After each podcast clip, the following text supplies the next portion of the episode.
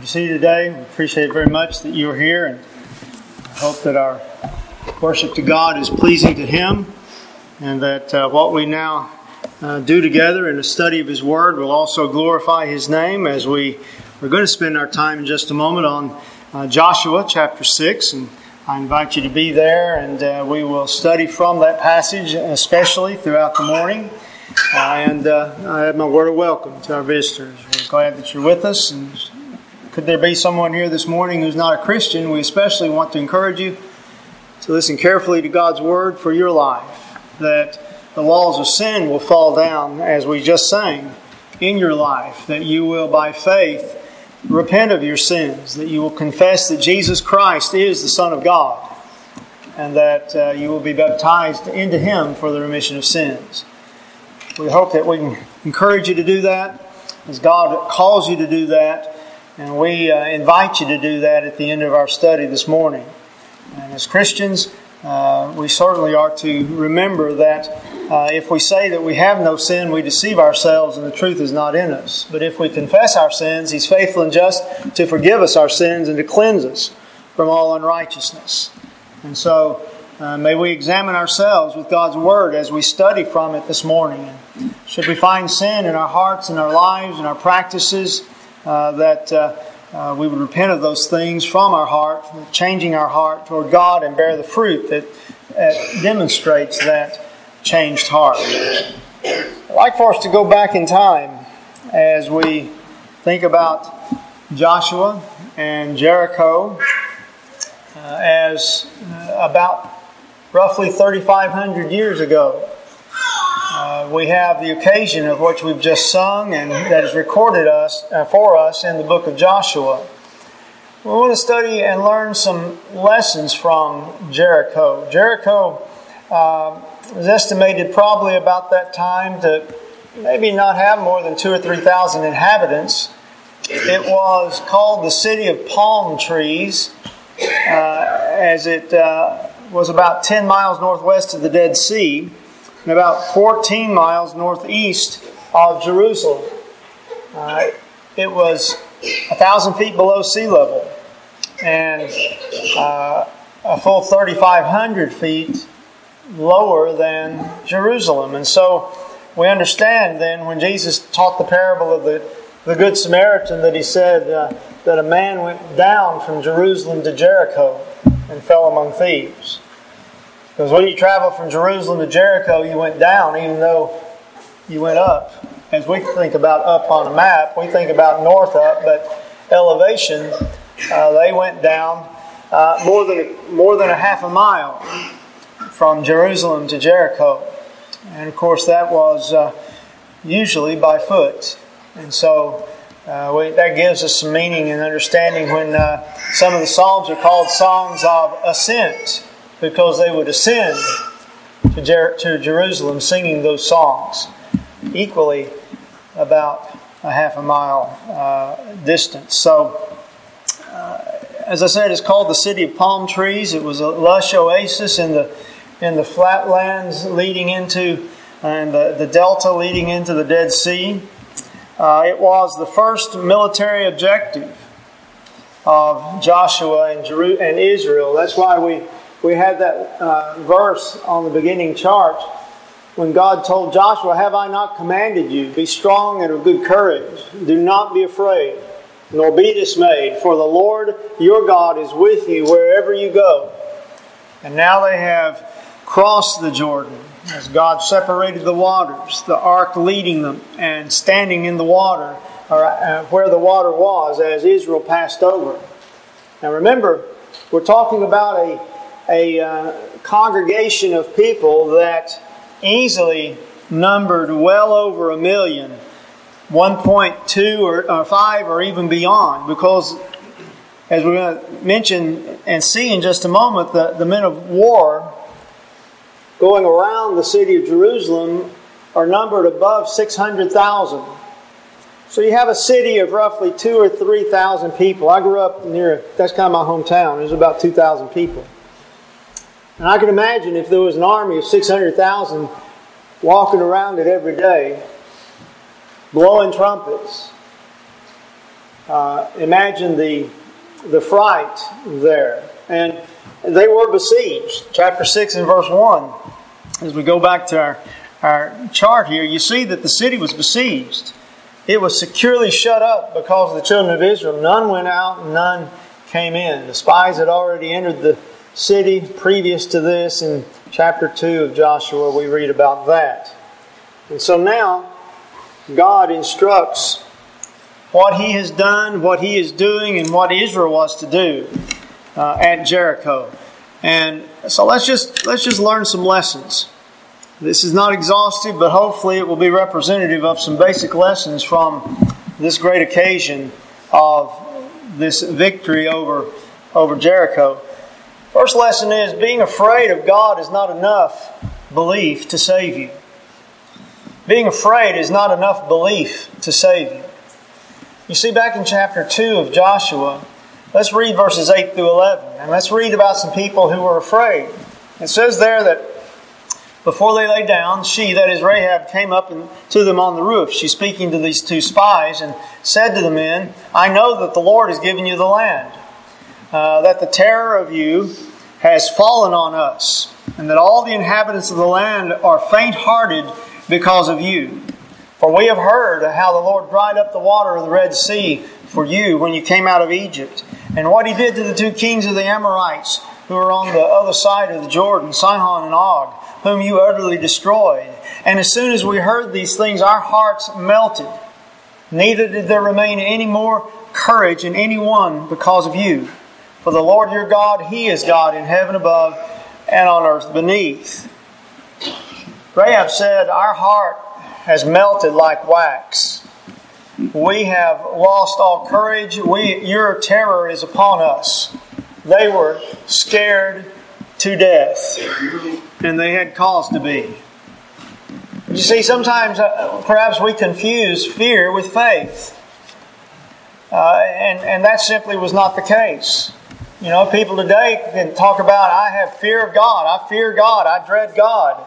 But that does not mean there's faith in God. I can be afraid of God and not have faith in God. We ought to be afraid of God. There's an element of fear. Phobia is the word, and Jesus said, Fear him who's able to destroy both soul and body in hell. Matthew 10 28. Being afraid is not the same as having faith. And and you see this in Hebrews chapter 11 and verse 31. It says, By faith, the, the, uh, the harlot Rahab did not perish with those who did not believe when she had received the spies with peace. The people in Jericho did not believe, but they were afraid. There's more to being to having faith than being afraid of God, or just being afraid of, of what might happen. A lot more than that. When Felix, when the apostle reasoned with Felix of righteousness, self control, and the judgment to come, it says he trembled. He was fearful. But it did not motivate him to an obedient faith, to submission to the gospel of Jesus, to become a Christian, to repent of his sins. No, he sought a convenient season.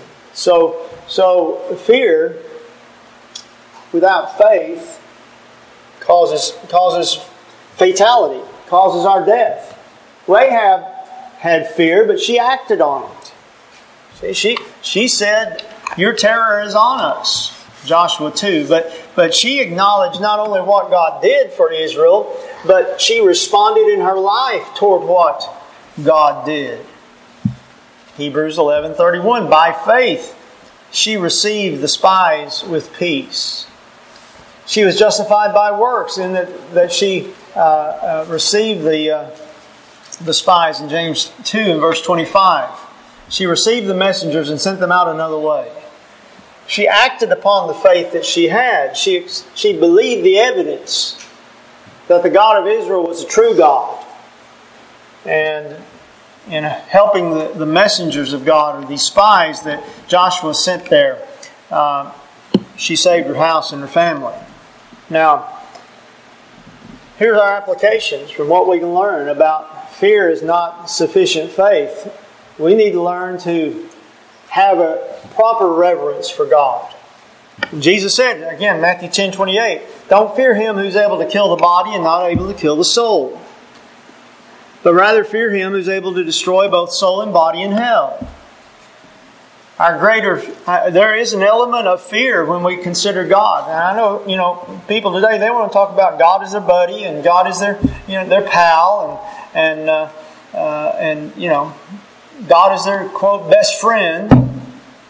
Well, we're, we're supposed to be uh, friends of God for sure, but we lower that concept when we try to, to equate it to some relationship we have with people in our lives. Fact of the matter is, we are to have such a respect for God that we dread displeasing God. That's the essence of the fear. We dread displeasing Him. Now, Jericho dreaded being annihilated by Israel and, their God, and her God. Well, we ought to be afraid of that possibility too. Hebrews 11, uh, 10 says it's a fearful thing to fall in the hands of the living God. So we have to, we have to, like Rahab, turn fear into faith. Because you see, when we act in faith, we have God's blessing when we respect Him. Acts 10 34 and 35 says, Of truth I perceive that God is no respecter of persons, but in every nation he who fears God and works righteousness is acceptable to him. They come together. She worked righteousness in receiving the spies. That's, that's what's acknowledged by the Holy Spirit in James 2 25. She had a respect for God, that He alone is Lord God. And she acted upon that to saving her house and herself and her house. We need to move beyond just thinking if I'm afraid of God, I have faith in God. There's something else, though, here uh, in this matter of fear, and that is we must not bury our abilities and opportunities out of fear, out of dread. Oh, God's just not going to be pleased with me. God's just going to, uh, I'm just not going to be able to do it, do it good, do it right, and so I'm just not going to do anything. Well, that's not the right attitude either. You see, in Matthew, the 25th chapter, with the, the parable of uh, the talents, the one talent man thought that way. And when the Lord called him to account, he said, Well, I knew you were a hard man. Lord, I, I, knew you reap where you don't sow and you gather where you don't scatter, where you don't plant. And so I was afraid. And I went and hid your talent in the ground. Look, you have what is yours. So if we do nothing with the abilities and talents God's blessed us with, because we're just afraid that we're just not going to measure up before Him, then we have nothing to bring back to Him but that which He gave us. He's the giver of the opportunity. He's the giver of the capability. And it is an action of faith that we use that to His service. If the readiness is there, 2 Corinthians 8.12 says it's acceptable as a man has, not as he does not have. We cannot allow fear to overwhelm us and keep us from doing the right thing. Simply put her fear, Rahab's fear of this impending army and the reality of that army's God didn't cause her such a fear that she became inactive. No, she acted upon it to show due respect and regard and to plead mercy from that great God of Israel. And so, like her, we must translate fear into faith, transfer fear into faith. Don't fear men, don't and don't don't fear failure because in Christ we're more than conquerors. You have a heart to do and to do what God has given you the opportunity to do, then you do it to the best of your faith and capability, and that's good. Uh, oh, I, I can't sing four part harmony, I just won't sing. I, I, can't I can't teach a class, so I just won't apply myself to, to, to try and learn. You know. And on on the list we're we are masters at excusing ourselves out of fear at times. Well, let's don't be afraid because fear is not faith. And God's not going to reward that kind of fear. He is going to reward a fear that, that seeks to please Him, that regards Him in all things, and then works righteousness. Number two, what other lesson from Jericho? Well, in chapter 6, we learn that salvation is by grace through faith. What a tremendous illustration of that simple truth from Ephesians 2, verses 8 and 9, where the apostle said, uh, For by grace have you been saved through faith, and that not of yourselves, it is the gift of God, not of works, lest any man should boast. And so in Joshua, the second chapter, we see in verse 2 that success is certain if we do the commands of God. Success is certain if we obey God. Now, back to Hebrews 11:30, by faith the walls of Jericho fell down after they were encircled for 7 days. God could have once Israel besieged the city, God could have just spoken a word and the walls fall down flat. Why didn't he do that? Why didn't God just say, fall down, walls? Why did he put those men through their paces for seven days? Well, we get a picture into what grace and what faith is and how they combine, how they come together. Look, God says in verse 2 I have given you the city. I have given Jericho into your hand. So, so God has already determined the city's yours. I'm giving it to you. And and uh, uh, and verse 16. When on the seventh time of the seventh day they encircled the city, uh, he said, You shall shout, and for the Lord has given you the city. Okay? So, so the Lord has given it to you. There's God's grace. There's God's gift. Did they earn it? When they circled the city once a day for six days, and on the seventh day, seven times, and then they, they shouted, and all the while, every day they were blowing the trumpet. Did, uh, did they earn the right for God to, to make those walls fall down? They didn't earn anything. It was God's gift. God said, I gave it to you. Well, then why'd they do that? Because you see, God is teaching them and teaching us faith. More on that in just a minute.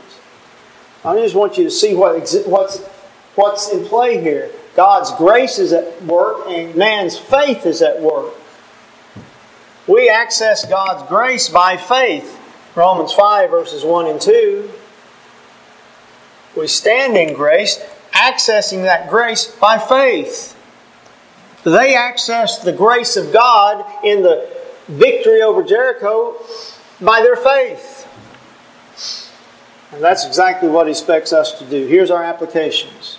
You see, grace and obedient faith are companions, they are not competitors.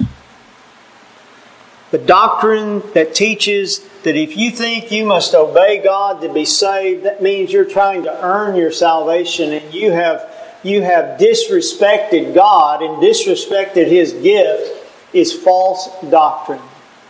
Just false. They, did, they respected God.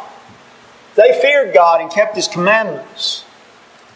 And so we see that obedient faith is working faith. In verses 6 through 11, he gives, the, he, he gives them the, the commandments about the marching and about the day and about who is to go in succession. The, the, the, men of war, and then the priests blowing the trumpet, seven priests, seven trumpets, and then the ark of God, and then there's a rear guard. And they were to have that, that uh, uh, uh, uh set up Ralph talking about marching and military. Well, marching, you know, there's military. There's a precision here that God expected, and in the doing of that, they demonstrate their faith. It's the faith that works. James 2, 14 through 22. As he talks about faith without works is dead. Why didn't Joshua just say, Oh no, God, we're not going to do that because you've already given us the city? If I were to do that, I, I, I would be denying your gift, and I'm not going to deny your gift. So I'm just going to wait for you to give it to me. God be glorified. You've already given me the gift. Praise God. I'm not going to try to do anything. I'm being facetious. But you see, isn't that the doctrine? Isn't that the doctrine that says that God does all and you do nothing? It misunderstands. Yes, God does all, but you have to do all too. You have to do all your part. He gave the city. He's a gracious God. He'll save you by His grace, but He won't save you in faithlessness. So you got to put your faith to work because you see, an obedient faith works and obedient faith endures. Verses 12 through 14, they didn't just have to do that one day, they had to do that for an entire week, and on the seventh day, seven times round, as we sang. An obedient faith is an enduring faith. Now, just think about it a little bit. You're not talking about half a dozen people walking around a, a city. You're talking about over a half a million armed men circling that city every day a lot of work to that, a lot of effort, a lot of strategery. Right? Yeah, a lot of a lot of planning. A lot of you got to do it with precision, and you got to keep doing it every day. I, you reckon about the fourth or fifth day, some of those the temptation would have been, why are we doing this? Why do we go to church every Sunday? Some people like to say it. And they got it all wrong when they talk that way and think that way. Because it's it ought to be I have another opportunity to worship God on Sunday. But somehow or another we've got we've accepted the lie of the world that, that if you go to worship on Sunday, you, you have to go to church. No, no, no. See, they, got, they had the opportunity to be compliant to the Word of God because of the great blessing God had promised them by such a life. And by doing that, they acknowledge, by their obedience, they acknowledge that God is the giver of the gift. When we obey, we acknowledge that God is the giver of the gift. That's the lesson to learn at Jericho concerning God's grace as well as man's faith. In addition to that, along with that, is this idea you see, careful obedience is possible and it is essential to faith. But you see, that's the next thing that, that, that comes up. Oh, you just, you always, you harp on obedience. It's always obey, obey, obey, obey. Well, let's talk about that a little bit. Let's, let's have the balance of truth in this matter. Because you see, in that verse, Joshua 6, verses 3 through 5, and then going on in 6 through 11, as it describes more thoroughly uh, what they were to do in obedience to those commandments, God is teaching faith. You see, God teaches us faith by commanding faith. Think about that.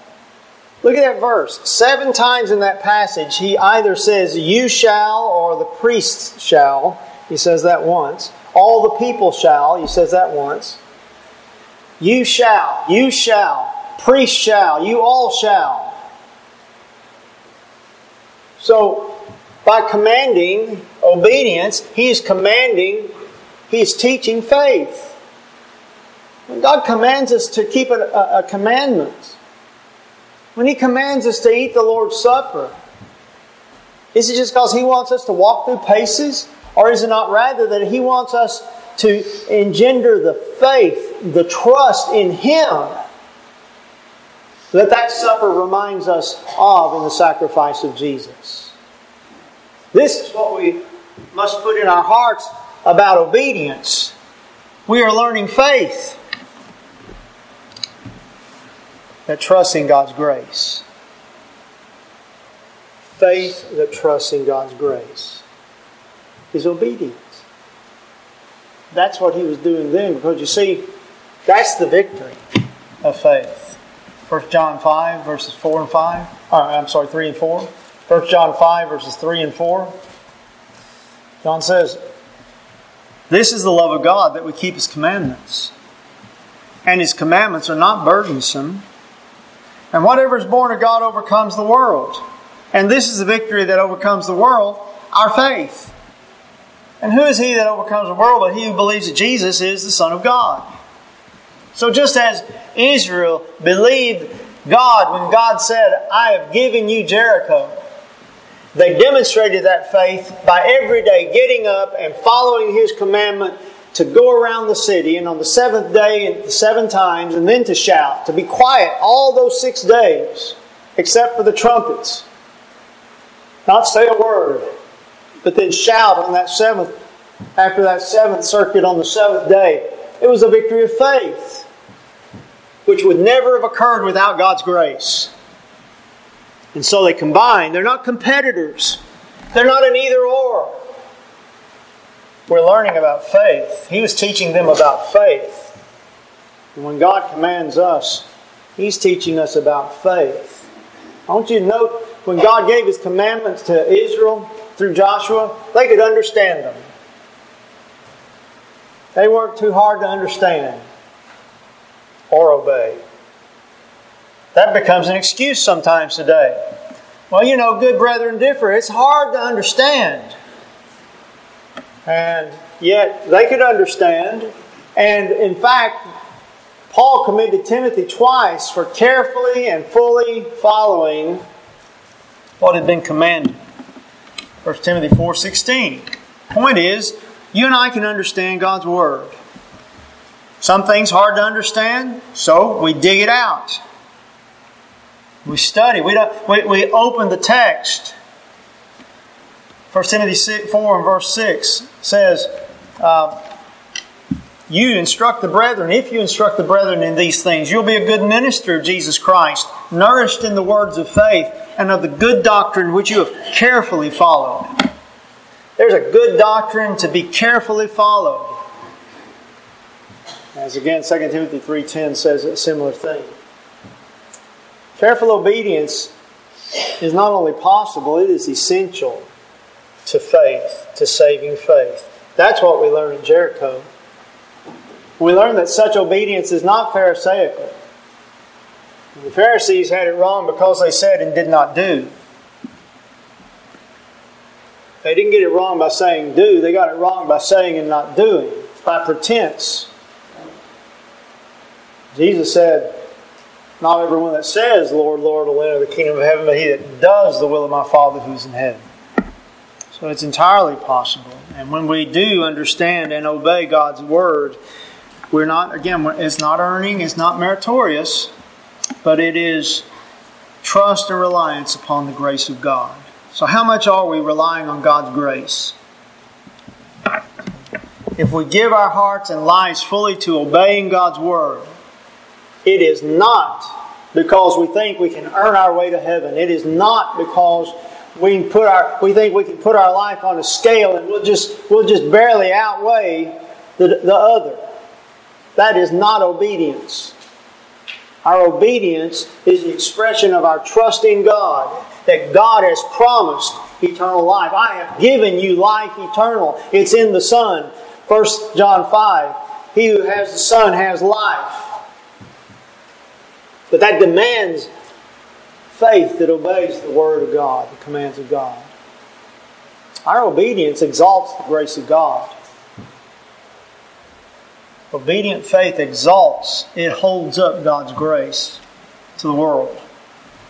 And says, God has a gift that He's offering you salvation in His Son. And He calls upon us to have a faith in Him to receive His blessing. That's what we learn at Jericho. Number four, don't touch what God has cursed. Don't touch what God has cursed. In Joshua 6 17 through 19, God says through Joshua, the city shall be doomed by the Lord to destruction. It and all who are in it. Only Rahab the harlot shall live, she and all who are in her house, because she hid the messengers that we sent. And you by all means abstain from the accursed things lest you become accursed when you take of the accursed things, and that the camp of Israel, and make the camp of Israel a curse and trouble it. The accursed thing or the devoted thing, or the dedicated thing, was dedicated for destruction. Uh, and Leviticus 27, 28, and 9 talks some about it. And, and in this situation, the spoils, verse 19, the silver, the gold, the vessels of bronze and iron were consecrated or dedicated to the Lord. They shall come into the treasury of the Lord. You don't take it for yourself. These spoils are not yours. They are dedicated, they are devoted. There is a ban upon them. It goes into the treasury of the Lord. Now, the problem was that when Achan sinned in this matter, and chapter 7 describes that sin and its consequences. There are consequences. He said the, the camp will be cursed. There was sin in the camp because of the sin of Ai. I'm sorry, the sin of Achan. And so at Ai, about 36 Israelites lost their lives. They should have taken that city easily because it was a consequence to sin being in the camp. It had to be removed uh, according to God's word, and that's another another study. But note, please, with me that that this basic lesson. When God curses something, God says, "Don't touch that." We got to learn not to touch that. Here's our application don't return to sin.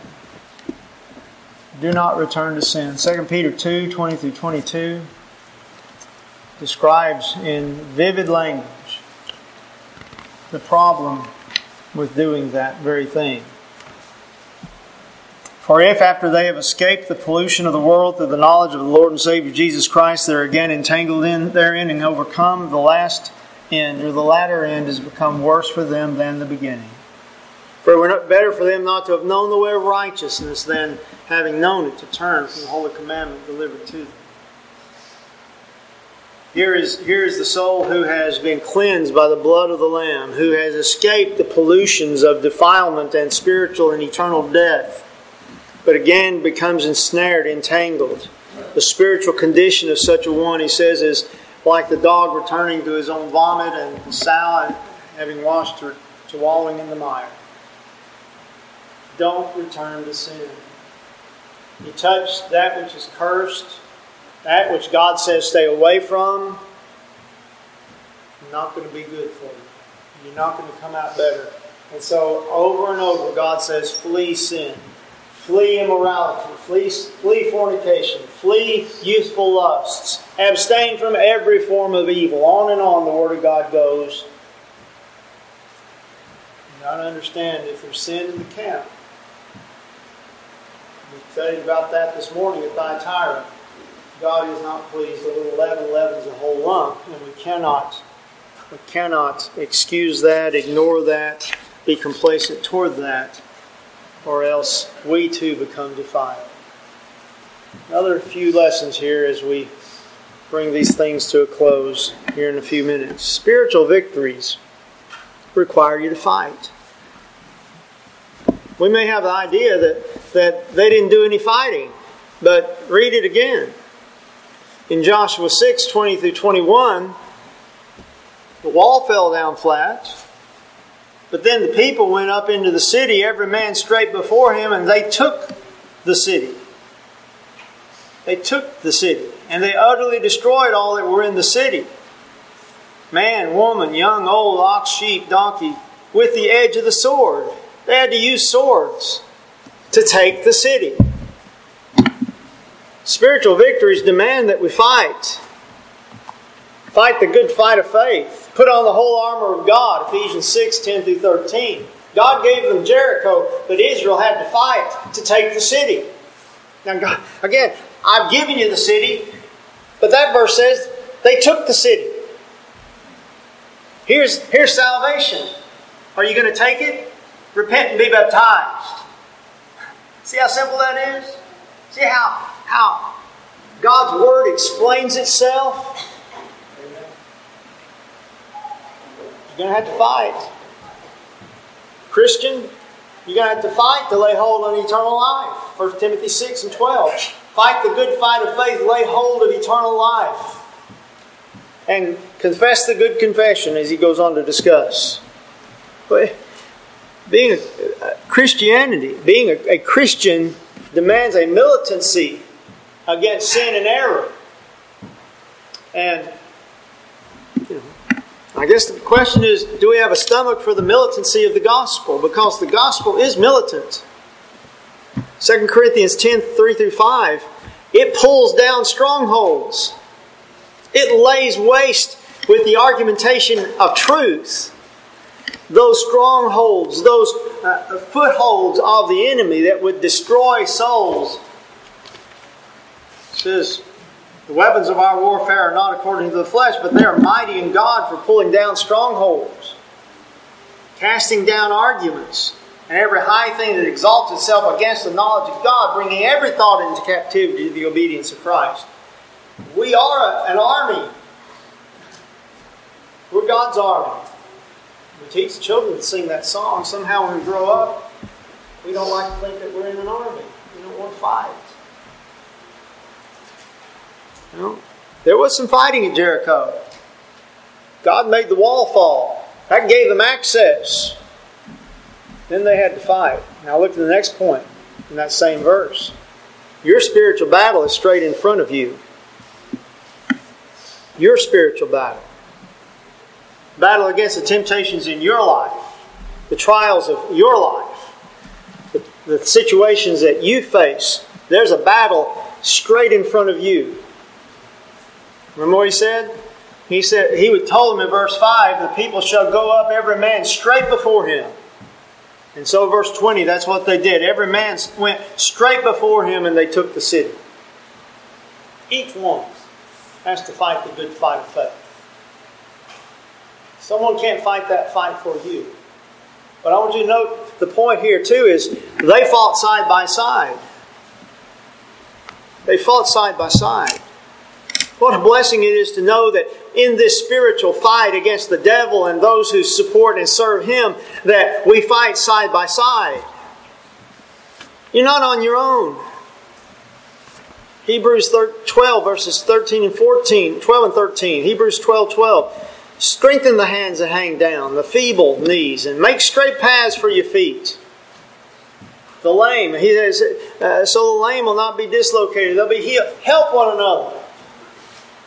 Exhort and encourage each other without distraction. It's straight in front of you. Don't be distracted, but help one another. You can't fight your neighbor's battle, but you can exhort and encourage and help heal and help them fight their battle. That's straight in front of them. That's our we have we have a spiritual battle in our lives.